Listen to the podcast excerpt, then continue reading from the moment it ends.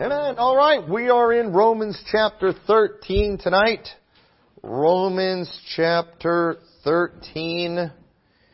And so, just a little bit of review. Uh, 1 through 8, pretty much all about salvation.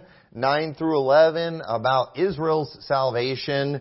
And then when we get to chapter 12, uh, he basically starts pleading with these people that he has just told that you are saved and there is nothing we can do to change that. You're, once you're saved, there is nothing that is going to change that and make you unsaved. And so we don't have hell that we can threaten people with. Um, and, you know, pastors, we only have limited authority. We can't make people do things. We can't force people to do certain things. So basically, he beseeches them to do something, some reasonable service, to present their bodies a living sacrifice and just be a good Christian. And that's pretty much what last week was all about. Just kind of begging y'all to just, hey, can y'all please be good Christians? Take the Bible serious, obey His commands. Can't make you do anything. Can't twist your arms. Uh, but at the same time, I really like it if y'all be good Christians. That'd be, make my job easier. And then when we get to chapter 13, basically, while chapter 12 mainly focused on how to be a good Christian in the church and amongst each other. And he talked a lot about how to treat each other in the church. Now we're kind of going to how we should behave and act outside the church. We want to have a good testimony. That's pretty much what he's talking about here in chapter 13. And so to start things off, he wants to make sure that Christians, they should not be, you know, the most unruly people that are out there. There are people, there are cultures, there are groups that are very unruly, that uh, they are not good for society. They cause chaos wherever they go. Muslims, uh, there's people like that that just, you know, they're they're not governed real well. I, I didn't say any groups, but you know, if one slips out, uh, but you know, that's just that's just how it is. And so, you know, Christians don't need to be that way.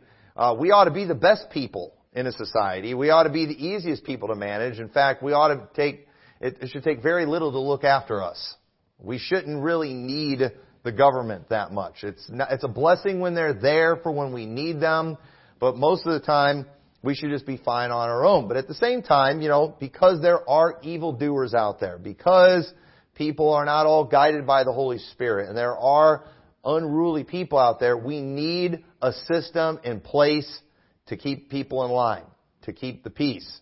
And so, and Christians should cooperate with that. And so in chapter 13 of verse 1, he says, Let every soul be subject unto the higher powers.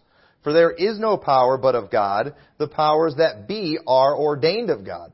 Whosoever therefore resisteth the power, resisteth the ordinance of God, and they that resist shall receive to themselves damnation. For rulers are not a terror to good works, but to the evil. Wilt thou then not be afraid of the power? Do that which is good, and thou shalt have praise of the same. For he is a minister of God to thee for good, but if thou do that which is evil, be afraid. For he beareth not the sword in vain, for he is a minister of God, a revenger to execute wrath upon him that doeth evil. Wherefore ye must needs be subject, not only for wrath, but also for conscience sake. And while this passage could not be any clearer what it's telling us to do, submit to the higher powers. They are ordained of God. Follow them. It's important that you do these things. If you're doing evil, you ought to be, there's people you should be afraid of. We ought to have people out there who deal with evildoers and they deal with them with a sword. And now, a lot of people try to act like the death penalty went away in the New Testament. Well, I don't know what they're going to do with that sword then. Okay? I don't think they're just going to wave it in people's face and, you know, no. Sometimes you have to kill people. And evildoers, uh, they often need to be put down depending on what they do. And so understand that uh, this passage, while it's very clear, we are living in difficult and confusing times that makes it very easy for false prophets to come along and twist and misuse this passage. And remember, and something to keep in mind too, remember what Paul said in the previous chapter, where he said in verse 18, if it be possible, as much as lieth in you, live peaceably with all men. There are times when there's exceptions to different things. Obviously, it ought to be our attitude, obey the authorities, obey the government, But there are going to be times when you're going to have to say, no. If the government tells you to violate God's law, we shouldn't do that, for sure. And so understand, it is, it's important to look at this passage and remember, God, the reason this passage is difficult for people is because we live in America in the land of fantasy. But understand, God does not play along with our fantasy. God does not change with our culture. God deals in reality. And so God doesn't play along with these mankinds. He only speaks truth and reality. And we live in a country where the highest offices in our land are placing men in positions of leadership and calling them women. That's what we're living in today. Now, does God recognize that? Obviously, He does not. We live in a country, you know, where when the president, for example, too, when the when the president declares a man a woman, does that all of a sudden make it so because he's the leader? No, of course not. When the government, and so let me ask you this: when the government comes along and expands its authority into an area that God never gave them authority, and they take on a power that God never ordained them for, is it all of a sudden legitimate and still government? No, it's not. Okay? I, as a husband, I have certain authority, but that authority is limited to my wife. Okay? Now, if I want to come along and I want to extend that authority to all women, well, you know, I'm a husband and you're supposed to submit to authority. Okay. But God never ordained other wives submit to other husbands. So you can go and declare, I'm the authority, you're rebellious, but in reality, they're not. Yeah, but he's an authority figure. But he's not your authority. And understand, the government is the government, but the, and the government is an authority figure, but when the government starts to claim authority in an area where God never gave it authority, we don't have to listen to that. And we're not being rebellious. They're out of line. They're, they're perverting their job. They're perverting their role. And nobody is violating God's law when they decide they're not going to listen to that kind of thing. And so, this passage is one that is regularly butchered and something that everyone preaches, you know, that everyone who preaches this wrong has in common is they ignore and they refuse to study the subject of powers that are ordained of God. Because isn't that what it said? Let every soul be subject to the higher powers, for the powers that be are ordained of God. So are we not allowed to go look and see what God ordained? I think that would be a good idea for us to do that. And I want us to take some time to do this right now because what are higher powers? And those are authorities that are over you, specifically ones ordained by God. I don't care about um, authorities that someone else invented. Okay? I don't, I don't care about that. When the government comes along and they declare themselves, you know, over the education of our children, well, God never ordained that. They can run their mouth all they want about that. I'm not going to listen to that. Okay? I, I don't believe they have any say in that. And I'm tired of watching these heroic parents go tell these school boards, you shouldn't be teaching my kids this stuff. Why do you even go into the school board to talk to them about that? How about you just take your kids out of the stinking public school system? Because there's just no place for that. It, it, you know, the Bible does not promote that kind of thing. And it's just, it's foolish. It's just not necessary. You know, when we're always complaining to the government about our health care and just everybody's looking to the government for everything. I mean, it's, it's getting hot out. And what do people do? They go to the government. And what's their solution every time? Raise our taxes and expand our power. And how many things are they making better? Nothing. I mean, you know, I guess they stopped the ice age. And now we have global warming. Oh wait, no, they were just wrong about the ice age too, weren't they? And they're wrong about global warming. It's just, it's absolutely ridiculous. So, let's go to our Ruckmanite whiteboard and talk about authority structures, okay? Just because this is, uh, a lot of people don't understand this concept. And I'm telling you, Pastor Skinny Jeans, who tells you to put on the mask and just follow, submit to the, you know, the government in the illegitimate authority, I'm going to show you the hypocrisy of people on this subject. So obviously when it comes to authority, we're, you know, we're going to keep this simple and we're going to put God on the top. Obviously, God is over everything. And how do we know what God thinks? God's Word. God tells us, so that encompasses Jesus Christ, the Scriptures. They're not, they're never going to conflict with each other. Okay? But understand, God instituted the home. Okay? God instituted the home. And within the home, God placed an authority structure. Is anyone man enough here to tell me who is in authority in the home? The man, right? The, right? So the husband is the authority in the home, just making sure y'all are allowed to say that. Husband slash father.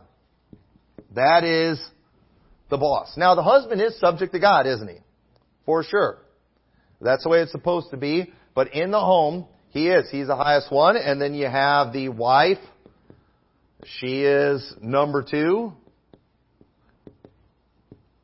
And this does not mean she is inferior to the husband. She is equal to the husband. And so understand too, a lot of these people teaching weird Trinitarian stuff too, they're basically admitting submission means inferiority. I'm noticing a lot of these people who are trying to deny Christ's submission to the Father, that that means he's inferior. It's like, well then why doesn't it mean the wife's inferior to the man? Are you literally going to tell me that the wife is equal with her husband while under his authority, and, but Christ can't be equal to God if he's in submission to him? That is double talk. Another subject, but anyway, I just want to throw that in, out there. And then children, you are on the bottom of the totem pole. Okay? Mom and dad get to boss you around. And you should submit to the higher powers. You should listen to what they have to say. Children, obey your parents in the Lord, for this is right. So there, uh, I, I don't think anybody would argue about that. Ephesians 5:22 says, "Wives, submit yourselves unto your own husbands as unto the Lord." You obeying your husband is you obeying God. For the husband is the head of the wife, even as Christ is the head of the church, and he is the Savior of the body.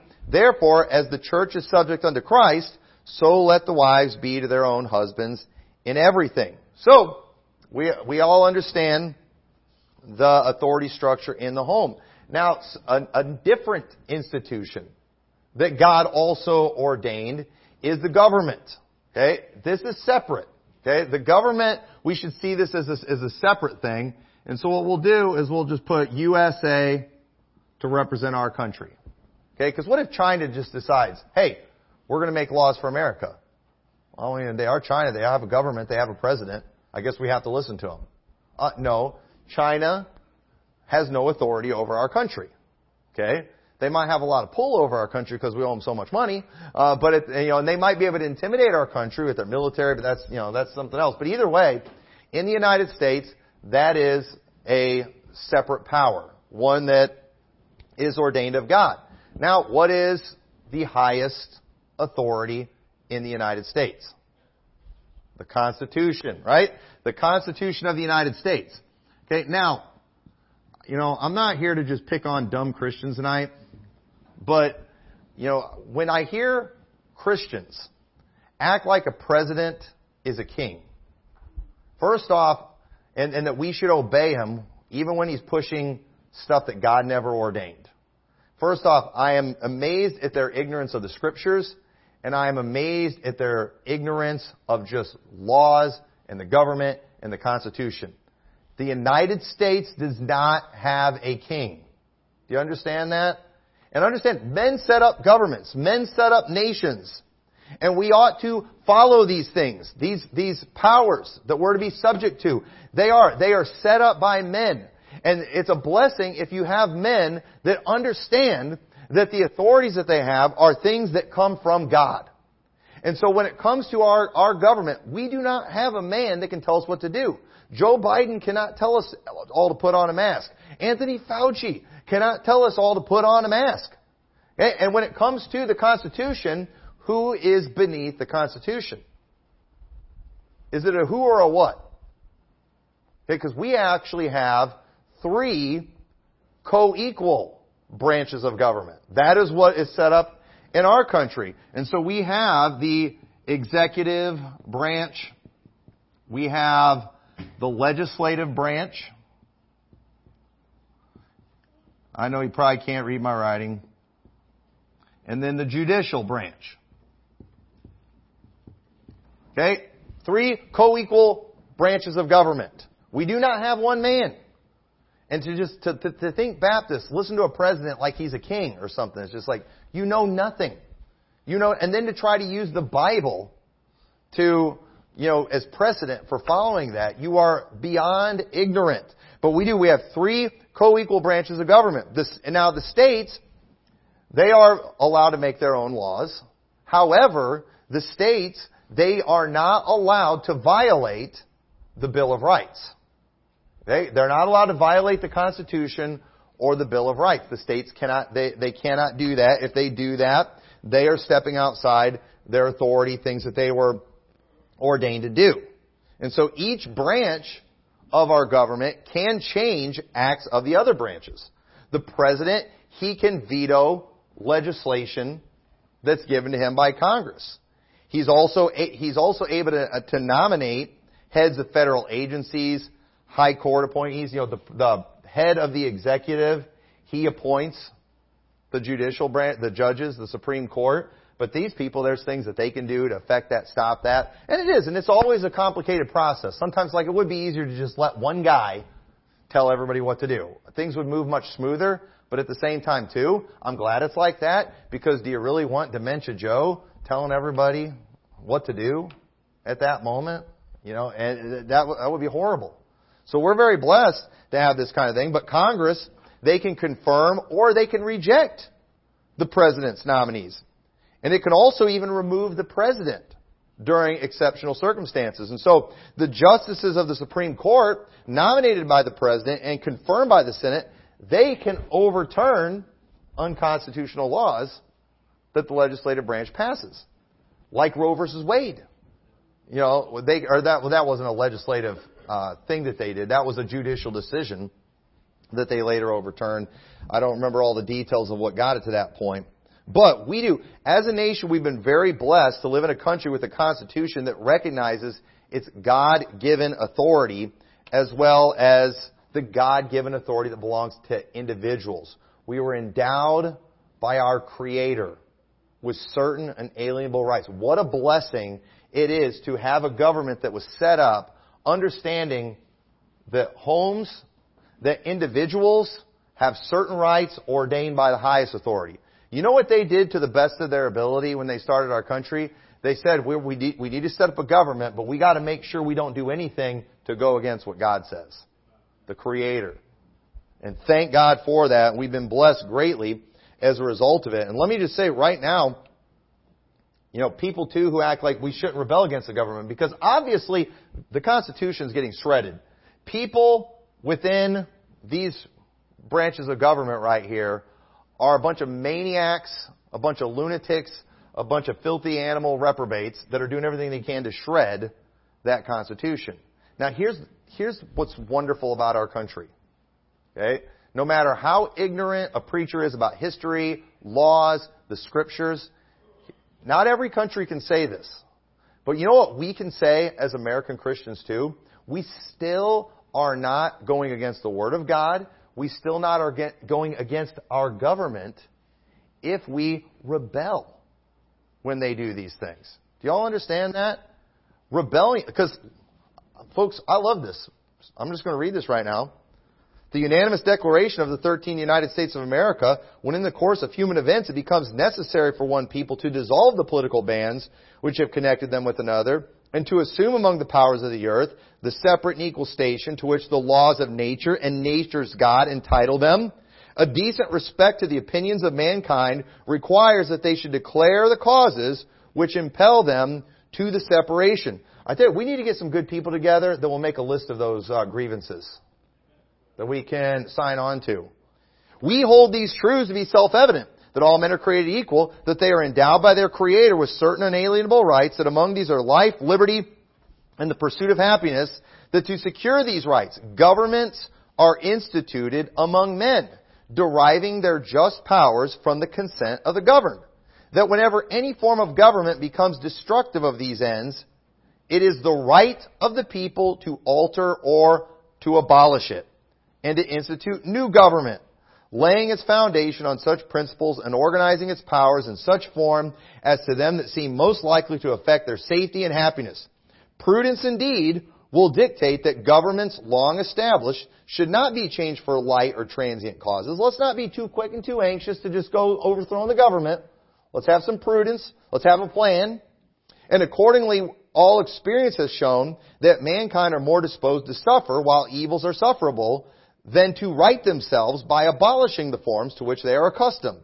But when a long train of abuses and usurpations pursuing invariably the same object evinces a design to reduce them under absolute despotism, it is their right, it is their duty to throw off such government and to provide new guards for their future security. And somebody hold me back from running a glory lap. That, listen, you say, that's not in the Bible. In the Bible, we are taught to listen to the higher powers. This is what our nation set up. We see in the scriptures Israel was constantly held accountable by God for what the previous generations declared that they would do. When they would say, we will follow the Lord, we will do these things. When they would make leagues with people, they were expected to honor those things. And God often punished future generations who violated the commitments that their forefathers had made. And so understand, if we get to a point in this country, and I think we're there, I'm just waiting for the right people to come lead it. I don't feel called to lead it. I think it's time. Okay? I, I think it's time. I'm ready, I'm ready to stand. The right person comes along. I'm ready to fight. I think there's a lot of people ready to fight. And let me tell you something. We will not be, there's nothing that would be violating the scriptures that says we can't do that. There's nothing that says we just have to roll over and let these people walk all over us. There's nothing that says we have to go along with the sin that they're trying to push, and there's nothing in our government that says we have to do this either. There's not, and so submitting to understand, submitting to the higher powers is not you listening to some wannabe Fred Flintstone look-alike dictator, J.B. Pritzker, that you just got to go along with what he says. You don't have to do that. Okay? Understand, when all these things that he tried pushing during COVID, he got overruled in the courts. All these laws that, or these, these things that he was declaring, these mandates that were ruled unconstitutional, Pastor Skinny Jeans all over the, the state submit to the higher powers, preaching with a mask, walking around with rubber gloves and making everybody sanitize their hands and following all these protocols that Pritzker put in place. We got to obey the government. He was violating the higher powers. You were following a man rebelling against the higher powers and acting like you're following Romans 13 doing that. No, you're ignorant. You're scared. That's all there is to it. They were just scared. So uh, again, you know, this is what our forefathers chose. This is what we have been under. There are other nations, and here, and here's what you got to understand too. You know, if we are in a country, if we were a part of a nation where they did have a king, that was what they set up. That, that we have not been called to necessarily go change that. Y'all understand that? But do you realize us overthrowing wicked people in our government is not us changing what we already have. It's preserving what we already have. If we have something good, we're not violating the Word of God in trying to preserve that good thing. And so thank God for, you know, people are out there trying to preserve it. We need that kind of thing. So understand, God instituted the government, but I, I, I could talk a lot more about this stuff. I don't want to do that. But you know what else God instituted too? We have the church. Okay? We have the church. This is separate. Okay? Now we could do, I was looking at um, Bill Gothard. His, have you ever seen his umbrella of authority? His umbrellas of authority? You know, you've got the children down at the bottom. You've got the wife with another umbrella uh, that covers the children, and then the husband's umbrella covers the wife, and then directly above the husband, the pastor covers that. Basically, putting the pastor over the whole thing. Like, man, maybe them Gothardites got something. No, that that's not right. The, the pastor is he's over here. That, this is a separate thing. Okay. Now, when it comes to the church, obviously Jesus Christ, the Word of God, is the authority. But then, underneath that, what do we have? The pastor? Are you sure? Are you sure? Now, this might freak some of you out, but you know what? As a church, we also have a church constitution and bylaws. Okay? And I could also add in here too, we're a congregation.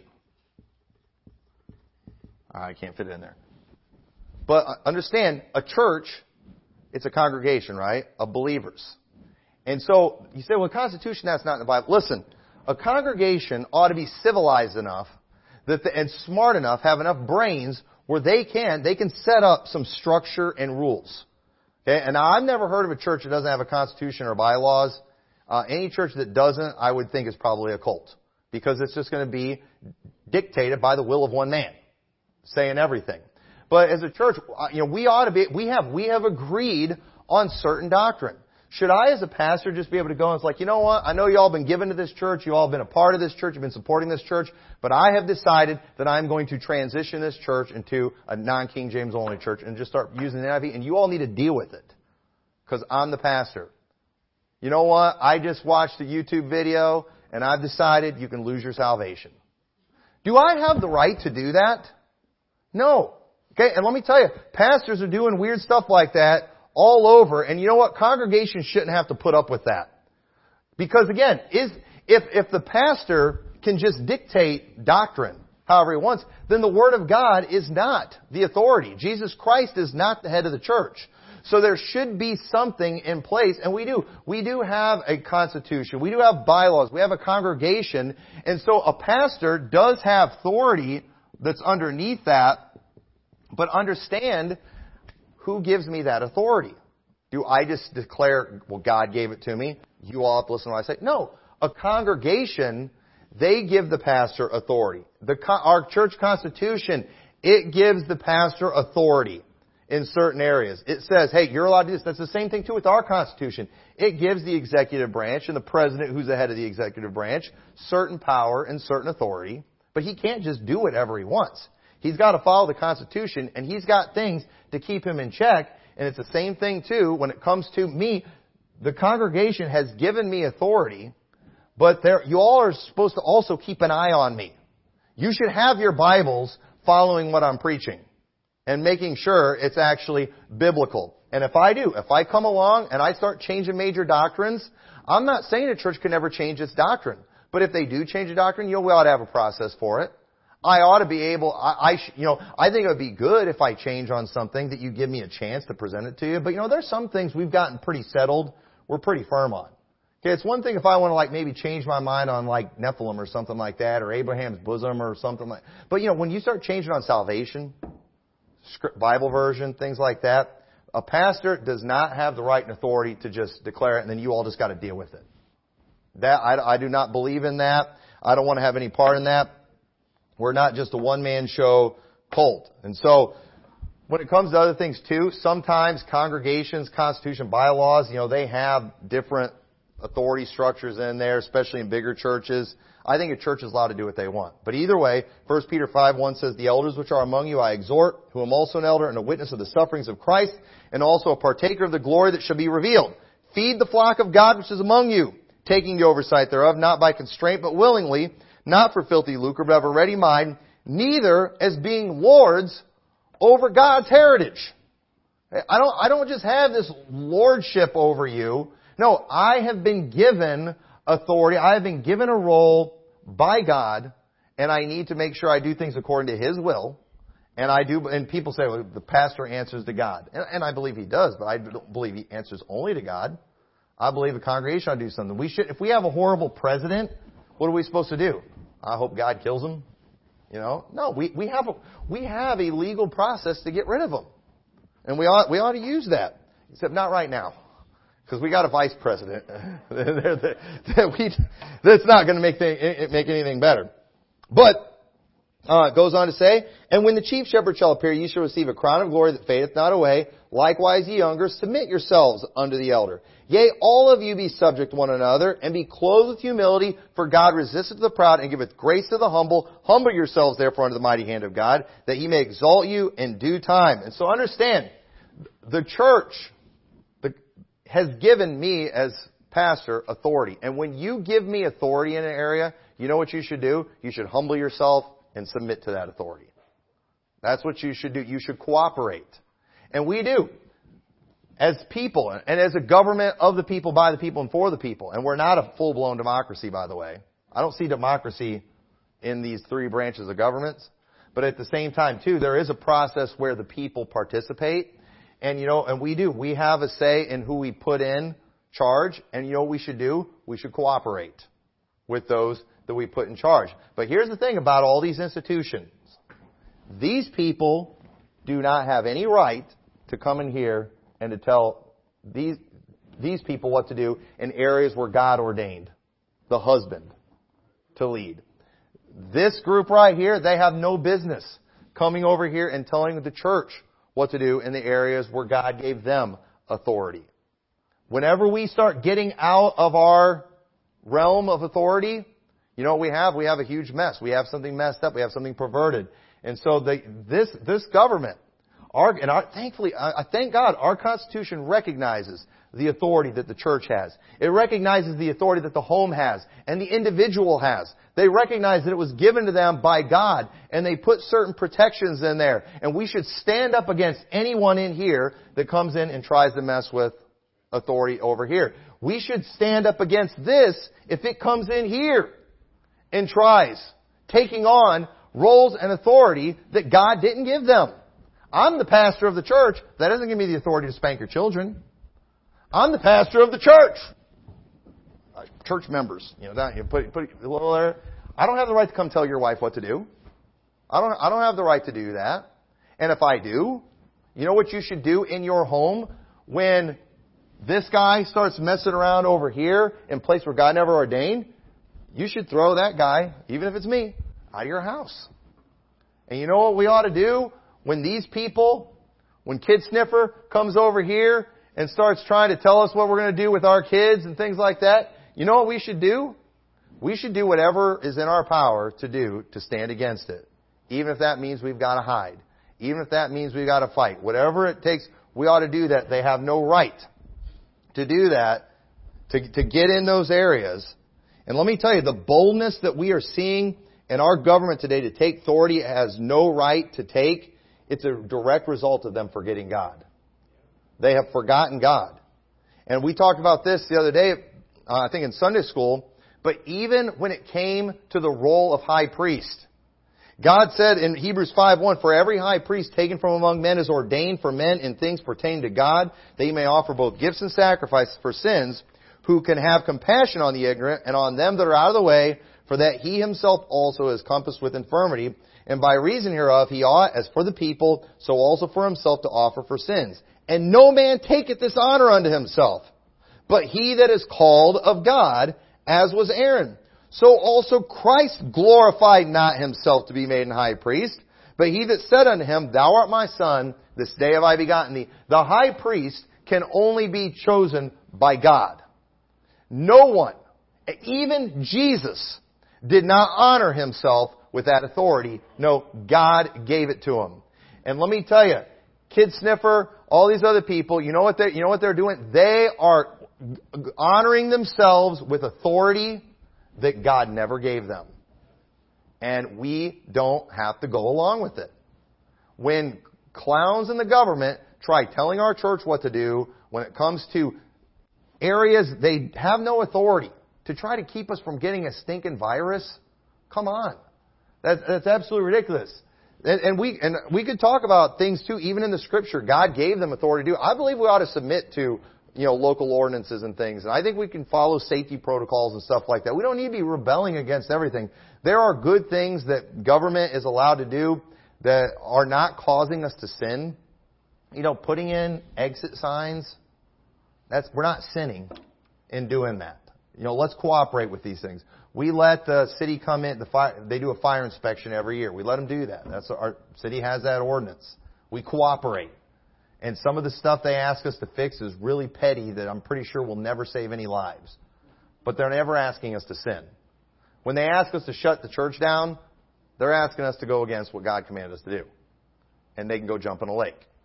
And so just understand, if they try it again, I have not only do I not have any intention of not obeying it again, I have every intention of being very vocal about the fact that we are, and I don't even like to say disobeying. No, I, I'm going to be very vocal about the fact that we're submitting to the higher powers.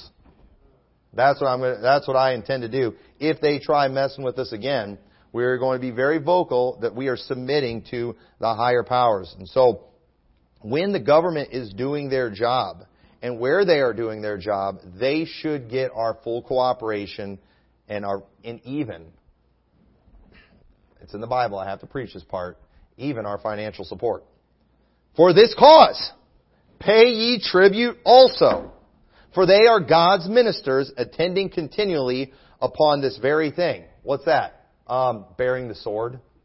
Hey, you know what? If we start, if we ever get pedophile pit like I'm wanting to out here, I will give regular tips and Christmas bonuses voluntarily to whoever is in charge of pushing them into the pit. Y'all, y'all understand that? But you know what I'm not going to do? I, I don't want to give my tax money to people promoting gender studies and diversity training and all that nonsense. No, those bearing the sword, those punishing evildoers, let's be a blessing, let's honor them. And if you do, if you're ever out and you see a cop, you know, shoot some guy that's beating somebody up, you know what, you ought, you ought to go slip him a 20 after that. And you ought to tell him, we got your back, we're a witness, that, you know, he pulled a gun on you first, and I mean, well, you know, whatever we got to do because that guy, he's doing his job. That's a blessing. Executioners, we should find out who they are. Except we don't. I don't think we execute anybody in Illinois anymore. But if we get one, I'm going to send them a Christmas bonus. And, and so, I, I, I mean, render therefore to all their dues. Tribute to whom tribute is due, custom to whom custom, fear to whom fear, honor to whom honor. We should honor them. And our leaders do deserve honor and respect. Not because of who they are as an individual or even in their personal life, but because of their position and their authority. And understand, you can have people who are terrible individuals, but yet they are actually doing, fulfilling their God-given role, and we ought to be respectful towards them. If there's a police officer in town and they are fulfilling their role, they are uh, uh, operating within the law, we ought to be respectful to them even if you might know that they're an atheist or something like that. I don't respect their religious stand, but if they're doing their job, I can show respect for them. I can show kindness to them. Same thing when it comes to our politicians. We got a lot of politicians. I don't like their personal life. But if they're doing their job, if they are operating within the law and in the role that God gave them to do, we can be thankful for them. And we can be appreciative and we can cooperate and, and we can, and again, you know, it's set up in here too that we elect certain people. So sometimes too that means we might even have to be respectful to people we didn't vote for. And again, as long as, and it's not about respecting the individual, it's about respecting the office and the authority. And there are legitimate positions of authority that's out there. These, you know, all these weird czars the president are appointing, again, you know, the, the LGBT czar and all that kind of stuff, that, that is so bogus. I, I won't give those. We don't have to respect those people. But again, executioners, people like that, you know, the good ones, we should we should we should respect them, support them. So our leaders do deserve that. In Acts, again, even sometimes they're doing wrong. I don't really like this part either, but it's in the Bible. Acts 23:2 says, "And the high priest Ananias commanded them that stood by him to smite him on the mouth." Talking about Paul. Then said Paul unto him, God shall smite thee, thou whited wall. For sittest thou to judge me after the law, and commandest me to be smitten contrary to the law? And they that stood by said, Revilest thou God's high priest? Then said Paul, I wist not, brethren, that he was the high priest, for it is written, Thou shalt not speak evil of the ruler of thy people. So again, it's, we should show respect to certain authorities, even though this high priest was not a respectful individual. He was actually going against the law at this time when he had Paul smitten, but even Paul didn't want to be come off as disrespectful to that because that's a bad testimony. And so again, one of the one of the main reasons that we follow these things, it's not because we respect them, it's not because they're even helping us that much, but for testimony's sake. We want to be a good testimony. We don't want to be the ones causing all kinds of problems. And so a government that does what God ordained it to do is a wonderful, wonderful thing. And that's important that we understand we're not about to change subjects here. Eh, we're not really changing subjects here. What we're seeing in this chapter are instructions from Paul to the church so they can have a good testimony in their communities and with their neighbors. And so we want to follow the higher powers because again, we don't want to be the one causing all the problems in the community. Now understand, sometimes the world speaks against us as evildoers. And you know, what, what did they call us a few years ago? Super spreaders. Even though they're all dying left and right and are still dying from taking the Fauci ouchie, where we all did fine. So I just, I think the YouTube will let me get away with saying it that way. That's why I say it that way. But verse 8 says, Owe no man anything but to love one another, for he that loveth another hath fulfilled the law. And this is a reminder that the law is fulfilled through loving God and loving your neighbor. That's how we fulfill the law of God. We don't need to memorize all the laws. If we would just get a hold of love God and love your neighbor, we're not going to violate the laws. We're going to obey God's laws. Galatians 5:13 for brethren ye have been have been called unto liberty only use not liberty for an occasion to the flesh but by love serve one another. I'm I'm so glad we're not under the law and don't have to worry about all those things. But don't let your liberty give you an opportunity to just give your flesh whatever it wants. But by love serve one another. If, if you love each other, if you love others, you're not just going to want to do whatever you want to do. For the law is fulfilled in one word, even in this. Thou shalt love thy neighbor as thyself. But if ye bite and devour one another, take heed that ye be not consumed one of another. Mark 12:29, Jesus answered him, the first of all commandment is, Hear, O Israel, the Lord our God is one Lord. Thou shalt love the Lord thy God with all thy heart, with all thy soul, with all thy mind, with all thy strength. This is the first commandment. And the second is like, namely this, Thou shalt love thy neighbor as thyself. There is none other commandment greater than these. So again, one of the reasons we are supposed to be loving is so we will fulfill the law. So we will do good. Because if we love each other, we will not do this next list of sin. Now watch this in verse 9.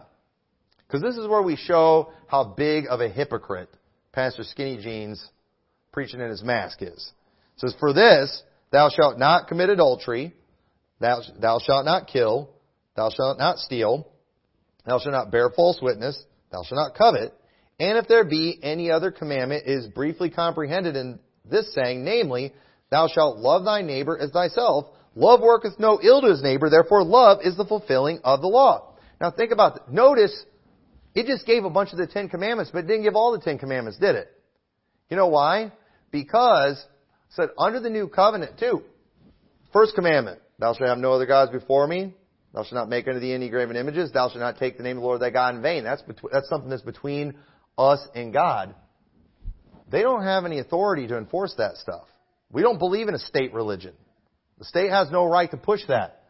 Church, it's a completely separate thing. So notice it didn't mention those things. And you know what other commandment it didn't mention?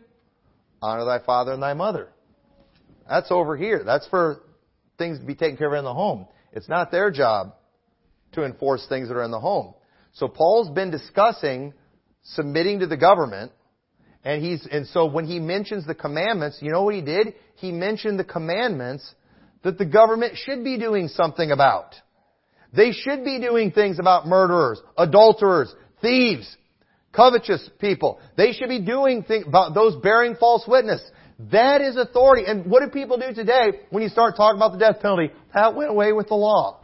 No, right here in the New Testament, when it tells us to submit to the higher powers, it's telling us also to love our neighbor because if we are loving our neighbor, we will not be doing anything that will cause these people to mess with us. And understand, if you're killing, committing adultery, stealing, bearing false witness, coveting, you know what? They should step in and do something about that. But pretty much the only thing they're even doing anything about, because they're so derelict of their duties, is about killing. That's about it. And even when it comes to that, they're not using God's prescribed, you know, method of dealing with it. They're not executing people. They're just locking them up, causing a need for a huge prison system, which causes the need for more government funds and just gives them more money, more power. So even, even in the one area where they're kind of enforcing the law, they're not really doing anything. How about stealing? They're barely doing anything to people stealing. Okay? And folks, how many saw the video of the Hindu guys spanking the fire out of that guy with a rod? Who got a, just a warm, fuzzy feeling when they saw that video? What a blessing. If I were President of the United States, they would be getting a medal. That needs to happen in every store where these lawless thugs go in and they try to steal. People ought to be able to protect their property and they ought to be able to take a cane and beat the fire out of those people. And it would stop. But even if they don't do it, then you know what? These people should do it. Right in the town square. They ought to beat the fire out of these people, make them restore fourfold. But they're not doing any of that. So folks, in the Romans 13 passage, where it's talking about, they're like, submit to the government, submit to the government, that, what does it mean to pastor skinny jeans? Wear your mask. You know, use people's preferred pronouns. But don't you dare talk about execution. Oh, you think, well, what do you think about committing adultery and all that stuff? They should do something about that? Yes! Oh, you think there's, I can't believe you think we're still under the law and they should do something about sodomites. Of course they should. Oh, those things didn't go away. These are the things the government's actually supposed to be doing, but our government's promoting that junk. Our government has adulterers, you know, we we put adulterers in the White House. We've kept guys who've committed adultery in the White House, even after they've gotten busted. And that includes uh, guys like Donald Trump, who an, everybody knew was an adulterer. I mean, the guy practically bragged about being an adulterer. And we, and we put him in that office. Why weren't they? You know what? Our government, who's just so freaked out still and has PTSD from January 6th, all the horrible things that they think Trump did to this country. Do you know if they actually dealt with adulterers, we'd have never had to worry about Trump. Think about that. Maybe that'll motivate these people to do something about this stuff. But no, Pastor Skinny Jeans, he'll tell you we ought to listen to the government when it comes to the mask, but when it comes to enforcing these commandments, what's when it comes to the, all the commandments in the Ten Commandments that are belong to the government, they they don't even talk about that. But we are still on the same subject. So I'm telling you, folks, the the hypocrisy is just off the charts. And so no one is going to do evil to someone they love. So love is the fulfilling of the law. And so, verse 11, and that, no, I'm gonna, I'll, I'll quickly cover this. And knowing the time that it is now high time to awake out of our sleep, for now is our salvation nearer than when we believed. And our salvation being nearer is without a doubt referring to the return of Christ. When we have the physical salvation that comes that was promised to us when we believed. When we believed, we had the promise of a physical salvation where every bit of us will be saved one of these days. But now notice this, because this is regularly butchered by the pre-tribbers. The night is far spent, the day is at hand. Let us therefore cast off the works of darkness and let us put on the armor of light. Now for years and for decades, since the 70s, Preachers have been preaching that the rapture is at hand and literally saying the day of Christ is at hand. They've been singing songs about the day of Christ being at hand. I watched a preacher one time who's more of a comedian than he is a theologian, but because he's funny and entertaining, people think he's a theologian. And he made a video one time talking about, of course the Bible teaches imminency. I mean, the Bible literally said in 2 Thessalonians 2, the day of Christ is at hand. And then somebody's like, uh, no, it says let no man deceive you that the day of Christ is at hand. And you know, what did this brilliant theologian do? Took the video down because he looked like an idiot. But they've been saying it and singing it for so long, and there's there's literally a verse in the Bible that says, "Let not, no man deceive you; the day of Christ is at hand." So what do they do? They, I know that's in the scriptures. I've said it a thousand times. We've sung it a thousand times. E-sword at hand. Ooh, here we go. The night is far spent. The day is at hand. Therefore, the day of the Lord, day of Christ. Uh, uh, I, I, I can tell you multiple preachers on record using this to prove that the rapture is at hand or imminent. And they'll use this verse. We're not going to go to 2 Thessalonians 2 because y'all haven't memorized frontwards and backwards. But uh, understand, Romans was written after 2 Thessalonians was written, by the way. So maybe it wasn't at hand when he wrote 2 Thessalonians, but it was at hand when he wrote Romans. Well, no, that's not the case. Because what, what exactly was he talking about when he said the day was at hand? Well, let's read these verses together, starting at verse 11.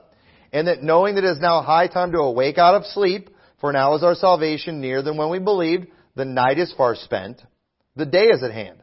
Let us therefore cast off the works of darkness, and let us put on the armor of light. Let us walk honestly as in the day, not in rioting and drunkenness, not in chambering and wantonness, not in strife and envying, but put ye on the Lord Jesus Christ, and make no provision for the flesh to fulfill the lust thereof.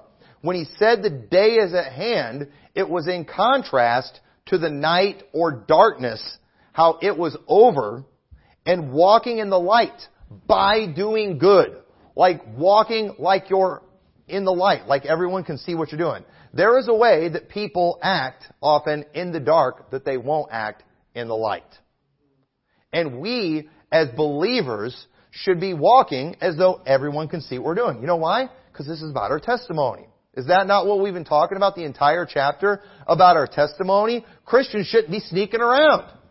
Christians shouldn't be doing things in the shadows and in the dark. We all understand that Jesus Christ is returning one of these days, and, but He also wants us to be a testimony, and so let us walk as children of the light, and the evildoers typically do their work, which we've been told not to do. The government's supposed to be punishing evildoers, but evildoers typically do their work in darkness to hide what they are doing. We should not do hide what we're doing. We put our preaching online. I mean, we put it. We put it all. I, I, I'm so tired of everybody exposing, exposing people with stuff that those people put on the internet. If you're exposing me, doesn't that mean you're revealing something nobody knew? You're literally exposing me with something I put online. Okay, you know, and, and I've done that before. You know, you, you do. But then one, one day I just realized, like, this is stupid. This isn't exposing anything. If I expose something, I found something. I uncovered something. But yet people are always exposing, which I think is interesting, how they do that. But understand, evildoers typically do their work in darkness. And what does it say in John 3.19? And this is the condemnation, that light is come into the world, and men love darkness rather than light, because their deeds were evil.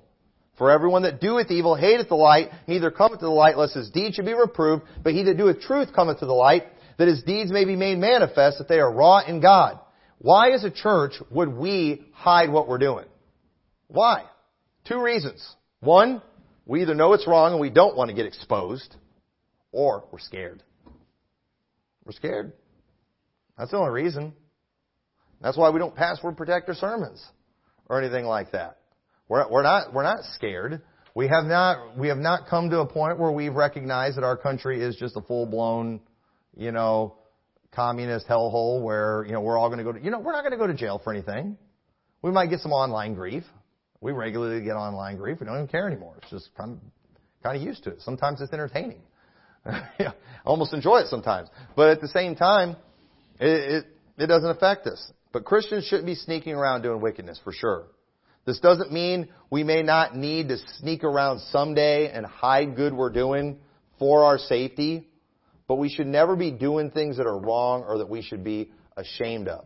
So when it says the night is far spent, the day is at hand, he's just telling, hey, it is time for you to be children of the light. It's time for you, hey, you're, you're done living that life that you lived before, when you were, before you were saved, where you were in sin, walking in darkness, doing that evil. The day is at hand. It's time for you to start acting like a Christian. That's what he's saying. He's not contradicting what he said in 2 Thessalonians 2 and saying the day of Christ is at hand. That's not, that is not what he's doing. Nice try. You're desperate. Just admit it. You preached songs. You preach songs. I had a song in my head all weekend. I have it in my head at weddings. It's a, it's a song about the coming of Christ. Uh, it talks about a marriage and stuff. And I love the song. It's a very uplifting, heartwarming song. But there's a line that it uses in there multiple times for his coming is at hand. And it's like, ah, I can't sing that one anymore. We used to sing it. Back in the day, we used to sing it, but it's like, I can't say no. It's, it's, the Bible literally says it's not a hand. But yet people have sang that in songs so much they just can't. So they're literally they're literally e-sorting at hand. They're not looking for a passage that talks about the coming of Christ being at hand. They're literally just looking for the phrase they found, and that's it. That, that, that's what it's about. Completely ignoring everything about it. But it's embarrassing. But to sum up the whole thing, Romans 13 is about your testimony. Saved people need to do good works in, and we need to do good works in the church like we saw in chapter 12, and we need to do good works in the world like we see here in Romans 13. Not only do we want to be a blessing to the church, like in, in chapter 12, We want to do what's necessary to reach more people in the world and get them into the church, and it will help if we're good citizens. It will help if we have good works, if we love people. Good luck getting your neighbor saved that you just robbed the week before. Good luck with that. So we need to make sure we're doing right. And that's why 1 Peter 2.11, he said the same thing. Dearly beloved, I beseech you as strangers and pilgrims abstain which flesh, from fleshly lust, lust, which war against the soul, having your conversation honest among the Gentiles. That whereas they speak against you as evildoers, they may by your good works, which they shall behold, glorify God in the day of visitation. And let me tell you, we've got a lot of people who speak about us as evildoers because we think these people ought to be taking care of sodomites and a bunch of other people. But you know what? They're lucky because we also understand as a church, we don't get, the church doesn't do their business. The home doesn't do their business. We actually recognize authority. We actually honor authority. We actually submit to the higher powers. And you know what? It's sad in a church and as a pastor when I see people within the home not doing what they're supposed to do, but I don't go force myself in there. I hate when I see them not doing what they're supposed to do. And you know, in our Constitution, we as individuals could follow a process and get in there if we wanted to. I don't want to get in that mess. But at the same time, just because they're not taking care of the stuff they're supposed to doesn't mean I'm going to go take the law in my own hands. Never have done that. You know why? Because then, if I go, if, if, if me as a husband or me as a pastor, if I come over here and I start taking care of pedophiles and sodomites and all that kind of stuff, I would actually be going against what God said to do. I, that, I would not be submitting to the higher powers. I would be out of line. I would be wrong. And just because these people are perverted in their view of everything and think government, you know, they, they want to replace God with government. And just put government over everything. That's, that's what they're really looking for. These stinking atheists that are out there and stuff, that they want to put government over everything, and that's just messed up, not right, won't help a single thing. So hopefully that helps you understand Romans 13, because be prepared eh, with an election year coming. Guess what? We're all going to get COVID again. We're all going to. They're, they're already planning. They they were able to control the election so good last time because of the of the virus scare. They're either going to scare us with that or with the climate. Okay, we're all going to die from the weather something like that, you know. And so uh, just understand it's all everything's going to go to the government, and Pastor Skinny Jeans, Pastor Spineless, Pastor Yellowback, he is going to tell you listen to the government. Do what he says. But you know what? I have a backbone. I have a Bible, and we're not going to do that here. So with that, let's pray. Dear Lord, thank you so much for your word and the clear instruction. I pray help us to follow it. Lord, I pray help us to recognize the different realms of authority. Help us to stay in our lanes and to uh, focus on what you've called us to do. I pray we'll not get so caught up in other people's business that we lose sight of what we're supposed to do. I pray you'll help us to uh, be a light in this area. And Lord, I pray that you will uh, change things in our government. I pray we'll raise up some leaders, Lord, that will, if necessary, uh, they'll uh, remove uh, these people that are violating our Constitution, uh, violating your law, and that we'll see uh, some real positive changes in our country. In your name we pray. Amen.